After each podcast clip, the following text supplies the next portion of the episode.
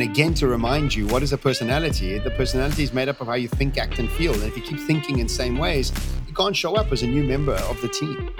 And so, no matter how small the team is, two people, all the way up to a few thousand people, remember that you have to most probably change quite a lot to fit into the team. And that's the hardest part. And I think that's the part that builds trust and builds commitment to the team as to show how you're willing to change your personality to create a new personal reality that's more conducive to the team and to and to a more peaceful sort of coherence between the people inside those teams.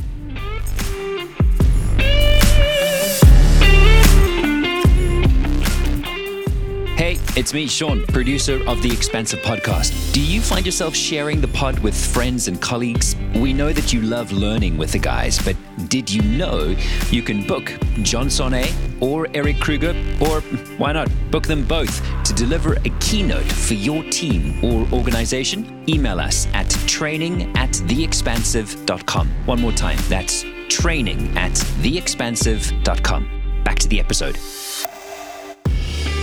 Welcome to the Expansive Podcast, where we explore the frontiers of personal growth, business innovation, and technology. We believe that growth and progress come from expanding our minds, exploring new possibilities, and embracing change. Welcome to this week's pod.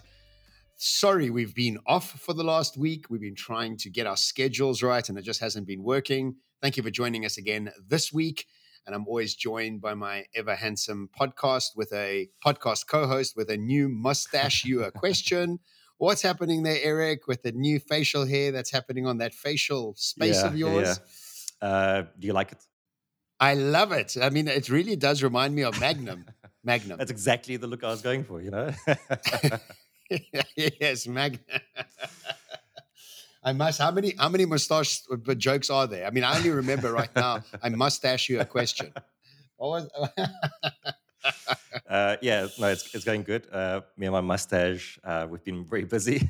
I've I've missed you last week. It was like we just couldn't align our schedules to to jump on a call. Um, but otherwise, yeah, it's been busy. It's been good. What's been happening on your side? Yeah, very good. Uh, I've been in three different continents in the last week having an excellent time in the States, uh, back in Dubai, back in Cape Town, back in Dubai next week, and uh, just zigzagging the world at the moment and loving every moment of it. I do find myself on huge, huge, huge highs, and then I have to crash. I just have to go and like get into a cocoon for a day or yeah. two just to recoup.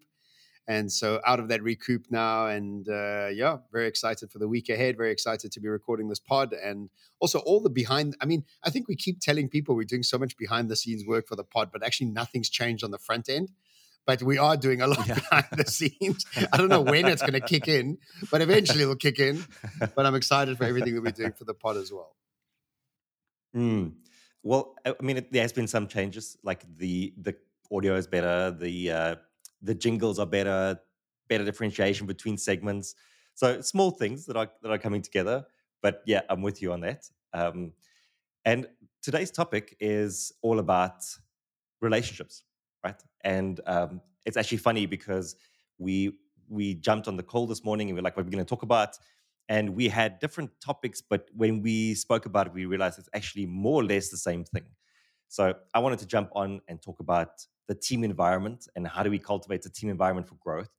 And you wanted to talk about relationships. And actually, it's kind of the same thing. It is how do we create a, an environment in a relationship that is um, conducive to someone feeling heard, uh, feeling like they belong, and feeling valued. You know, I, I, I obviously we love dogs so much, right? And I constantly say that I want to be the voice for the voiceless uh, when it comes to dogs. And when mm. it comes to relationships, it's exactly the same as dogs, as in anything that you engage with. The person, the dog, and even the tree, depends how esoterical you want to get, wants to be seen, wants to be appreciated, mm. wants to be held, wants to feel safe. And I know we did a psychological safety pod uh, recently, and it had so much feedback, and so many people enjoyed it. You did such a great job with that, Erik. But I think this is just an extension of that because I think as we evolve mm. through life, no matter how young or how old you are, especially with this unbelievably uh, changing pace of the future ahead of us, people require to be held and heard more than ever. Now, whether you take this from an intimate relationship where it's just one on one, all the way up to organizational structures with thousands of people working with them, the common denominator is the human being at the center of it that wants to be held and heard. And I think that we're coming at the exact same topic from two different angles, just explains where our mm. hearts are, where our focus are, but how our skills apply to the same sort of focus from different angles.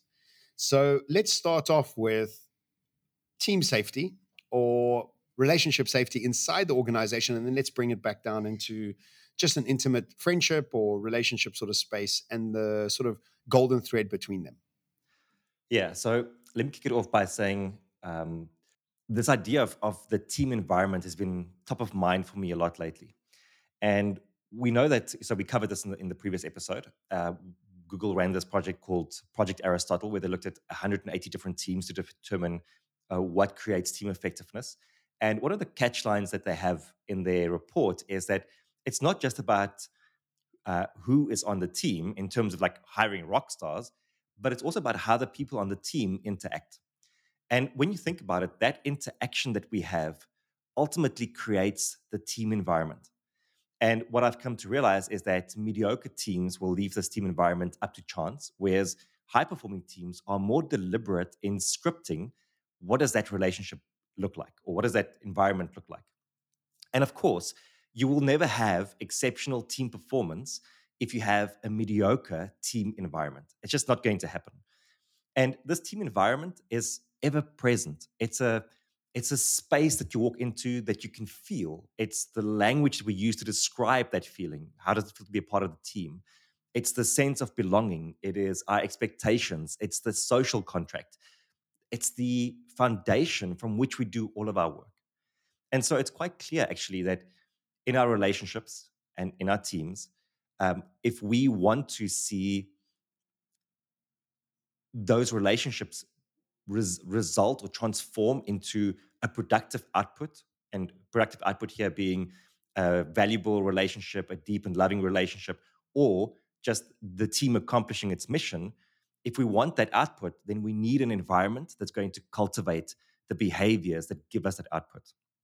And so we need to be very intentional about crafting it. And I have three different points around how we craft that, at least a starting point for how we craft that sort of an environment.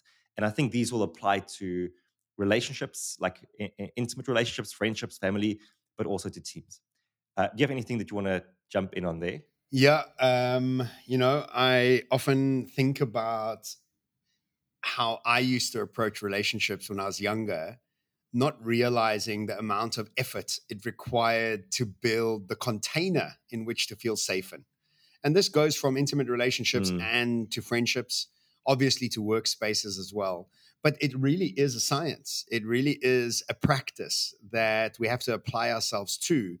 And, you know, I've been married and um, it didn't work out. And in hindsight, I realized the lack of structure and focus there was um, on building mm. it. And so I've been on both sides of it, you know, and so I think it's really exciting to unpack them verbalize them, and then anchor onto them as a practice uh, so that we can apply ourselves and also realize that nothing is built without effort, nothing is built without intentionality mm. and actionability. And so this is great. So why don't you kick it off and then uh, I'll come in with my angles.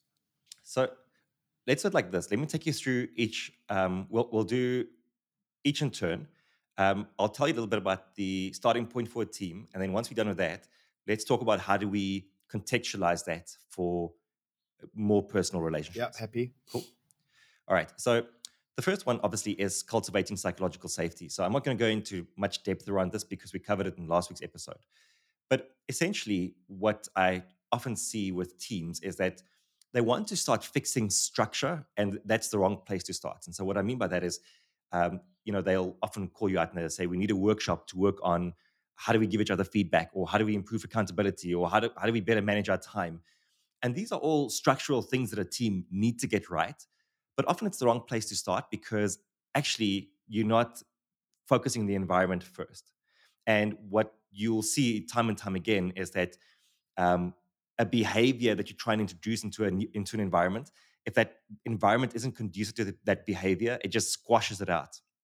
And so the environment that we obviously want to see is one of psychological safety, where um, people feel heard, where they feel like they can speak up, and they can speak up without being ostracized from the group. Now, what's really important here is that when psychological safety is high, people feel a greater sense of belonging. So that already creates a team environment where I feel included. But the more important point for me here is that when it's high, we also tend to disagree more and we'll have open and honest conversations about what is and not isn't working. So imagine you are trying to fix feedback, right? And you get a facilitator in and you spend the entire morning talking about the best framework for feedback. And you take that back into your team, but there's no psychological safety. The team environment isn't conducive to openness and honesty. What's going to happen? That framework is going to mean nothing because people aren't going to give each other open and honest feedback. So you spend all this time working on the structure, but the environment is like, no, we don't care about the structure. It's not, um, the, the environment isn't set up to support that behavior. And so, one of the first things, so I, I wrote in, uh, in an article that psychological safety is equal parts truth serum and confidence in the team. Truth serum in that when we have psychological safety, we can be open and honest about what isn't working. And so we have the starting point for fixing structural issues, but also confidence in the team that when I bring this to you, uh, you'll receive it with an open heart. You'll receive it in the spirit of us wanting to make things better. So when we have that as a, as a starting point for team environment, a team can grow, fail, be challenged, and ultimately reach its full potential. Love it. Um, you are from my from my from my perspective, what you're doing is you're building the rules of engagement. It's almost like is that is that right? So the environment is this the container in which we come in to work things out. And once we have decided that we are teammates and we have decided that we're in this together, there is no internal attacks on each other. There's just a internal discussion to make the team better. And so the rules of engagement are of utmost importance so that we often are able to realize two things. One, you are bringing a situation, a challenge to the table. And two, you are most probably the issue. Mm. And let mm. me explain that. Is in personal relationships, you definitely are the one who's projecting and being triggered. And so you're bringing something up that most probably the other person isn't really being triggered by or has an issue with. And so there's there's the safety of bringing it to the table, but there's also a deep responsibility to realize that often this is your own shit that you're bringing to the table, and that you need to be also quite responsible uh, for realizing that this is maybe your trigger and your challenge. Mm. Um, so yeah, so I like I like the rules, but uh, I also think that it's important to realize that maybe and maybe often it's you For that sure. uh, has this situation or this issue. Yeah, uh, yeah, and that's actually point number two is creating alignment, uh, a performance execution framework. So, uh, you know, teamwork and relationships are extremely complex, and we tend to think it's not. Uh, you know, we we get into a relationship, um, and over time that ev- relationship evolves and matures, maybe to some degree, hopefully to some degree. But we kind of think that we can just figure it out. We think we don't need any training on how to get those relationships to the best place possible. And actually, when you start listening to psychologists and counselors and people who know, you realize there's so much work that actually needs to go into creating those relationships, but also, obviously, creating a team that is highly functioning because teams are insanely complex. And so, what's the number one thing that we need for a team to be highly productive? We need alignment. And then the reason we need alignment is because a team is full of people who have diverse backgrounds, diverse perspectives, their own stories, their own beliefs, but we put them together and we want them to move in a certain direction and accomplish a certain mission. Without alignment, that doesn't happen. And so, one of the most important things we can then do is to create some sort of a performance, I call it performance execution framework, which just means out of all the things that we can focus on that's going to help us be the best possible team, what are the three or four most important ones that will help us to get where we want to go? And I find this like I've been fascinated by this for the past few weeks, and I've I have so many examples of this where you can go from like individual to team to organization to country, and I can give you examples of these frameworks that that emerge and that ultimately lead to transformation. I'll give you one quickly. Um, do you know the story about Singapore? No, which one? Well, just like their transformation, Singapore's transformation. Why, why don't you tell everyone? They in fifty in fifty years, they went from being a third world country to being a first world country in fifty years. They had a, a, a GDP per capita of five hundred dollars. This was like in nineteen seventy or something. It was akin to like Kenya, for example. And then in 50 years, they grew that to like $55,000 GDP per capita. So they were the fourth largest in the world. And this transformation is insane. You know, like to to take a country from from that to this first world phenomenal modern country is seems like an impossible feat. But when you listen to how they did this, they had a, a very specific approach. It was called MPH, meritocracy, pragmatism, and honesty. And so, what this means is that once you have this framework, everything can run through it. So, meritocracy means best person for the job. Like, you're not going to hire your friend or your cousin or like a family member, best person for the job. Pragmatism, we're not going to reinvent the wheel. We're going to learn from other countries, see what they've done, and we're going to copy that into our environment. And H, honesty, zero tolerance for corruption, zero tolerance the, the prime minister was known for saying that if you want to keep a third world country a third world country, it's going to be due to corruption. And so everything that they did was around this formula and this filter. And of course, there are many other things they did, but you can see how this gives people a, a filter or it harnesses attention and focus in a specific direction. And so, because we have that, we can all move, we can all align around specific principles and ideas.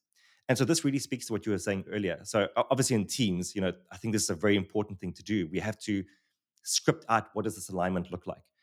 But it's the same in our relationships, is that we have to script out what are certain things that are important to us as a as a couple or as friends or as partners. What what would what would you say is one of them that you have with your wife? Like relate that back into a personal sort of setup with your missus. What is one specific one that we have? Yeah. That she must clean the dog shit. I'm just joking. that was a story off air. that was a personal joke. I'm so sorry that I brought it up here. uh, um, yeah. I think one that we that we recently created is around money, and and this is probably one of the arenas that relationships need to be the most clear about, um, was around spending money above certain thresholds and having yourself, joint Erik. conversations no, about no, it. I, I no, you're talking about yourself. It was obviously a rule, it was a rule created for me.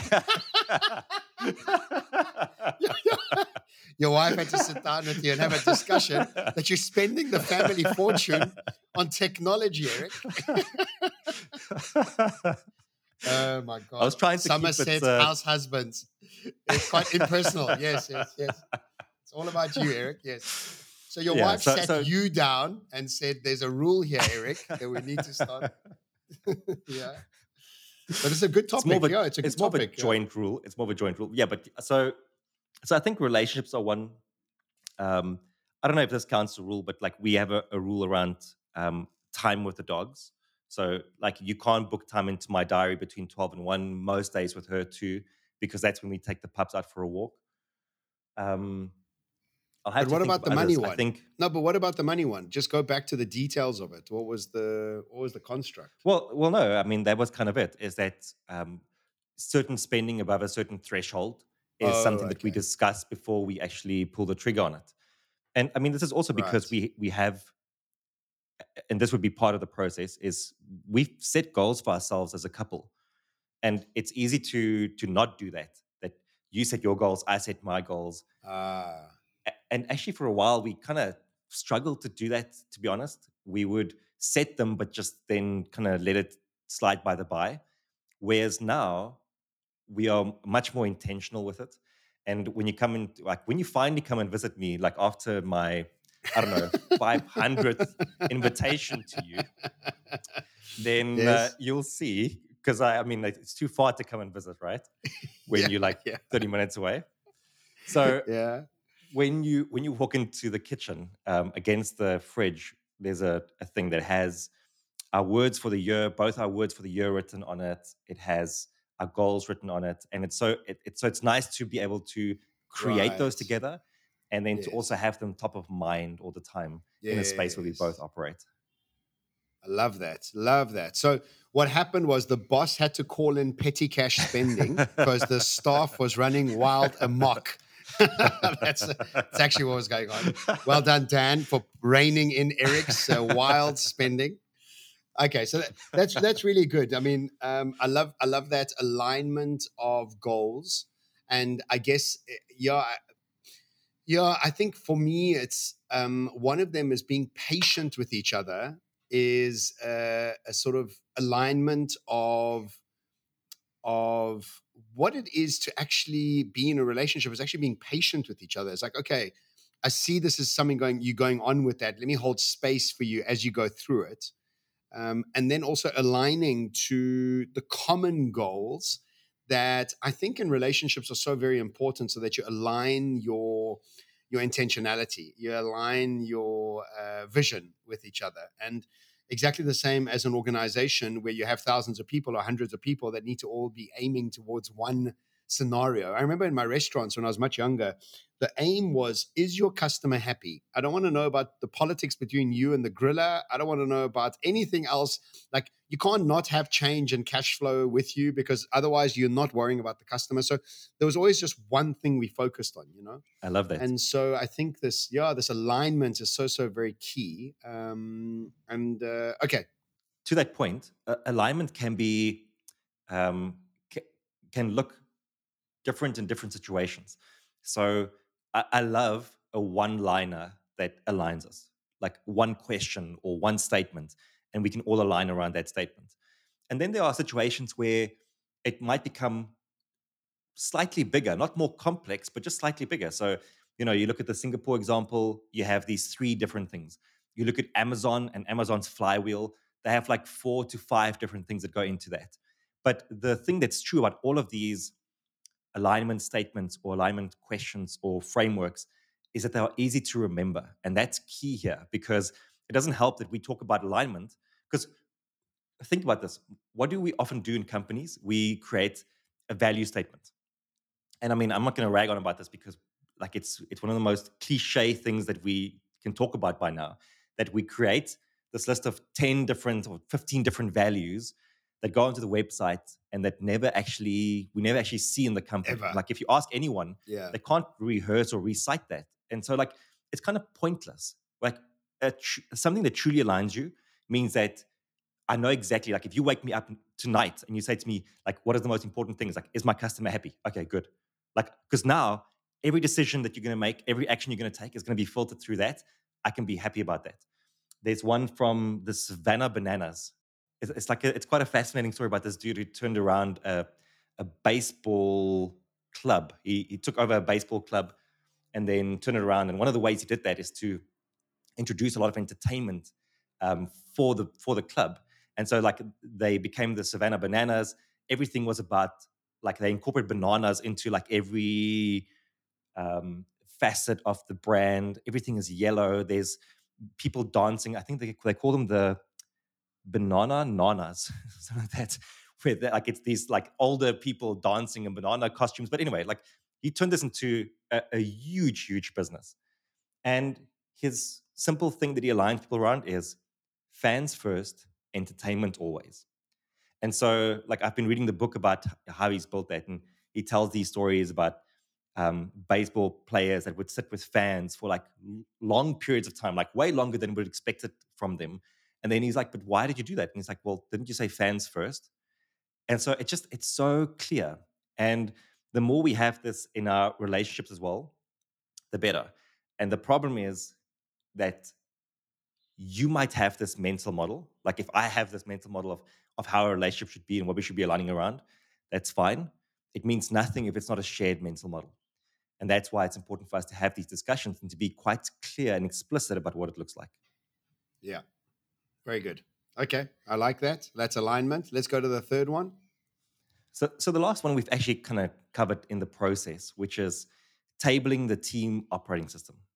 And and this maybe is just, you know, to be even more explicit as what we've just been talking about, to really categorize it. So when we think about a team operating system, or let's let's say like when we look at collaboration, there are many different facets of collaboration.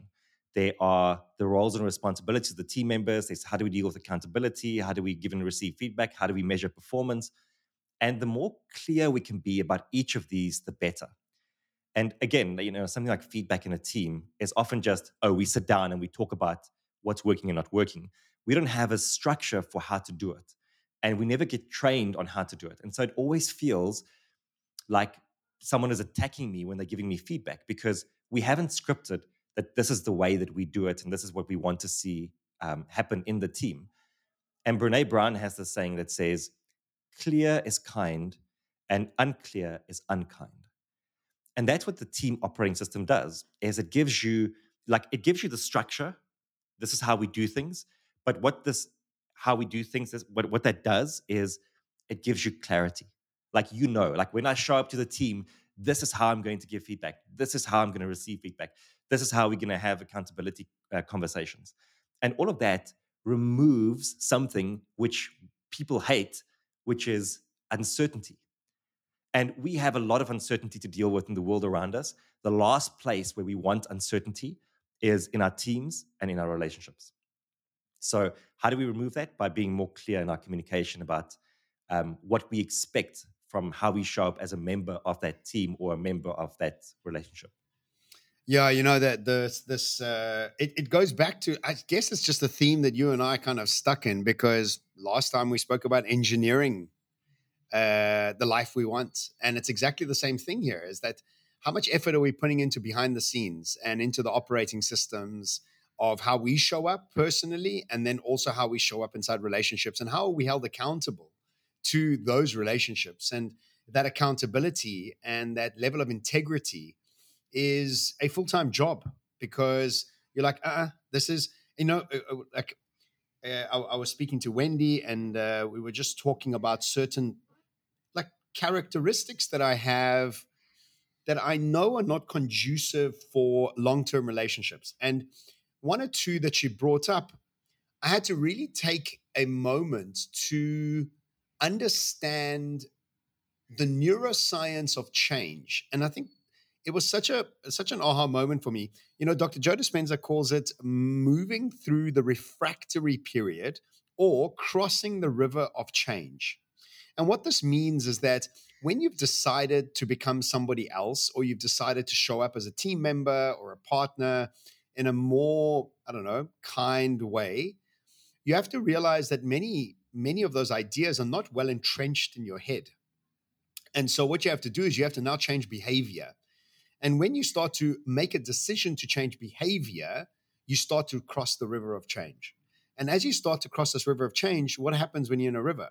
You have currents, you have rocks, you have things that are taking you off balance. And so you have to keep reminding yourself, sit with the new behavior that you are wanting to quite literally rewire and refire within your brain, in your hardware of the gray matter inside your head. And so we also have to realize that making this commitment is the easiest part of changing the behavior. Because once we cross that river of, once we start to cross the river of change, the real hard work starts because your body just wants to go back to familiarity. Your brain just wants to go back to where it's happy to go to. And so this weekend was quite a thing because I had to quite literally sit there and think about thinking in a new way and showing up in a new way as a better partner and a better team member. And so as we start to practice these psychological safety scenarios, realize that maybe they're not part of your existing personality.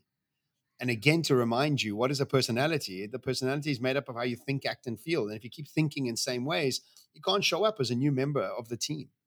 And so, mm. no matter how small the yep. team is, two people, all the way up to a few thousand people, remember that you have to most probably change quite a lot to fit into the team.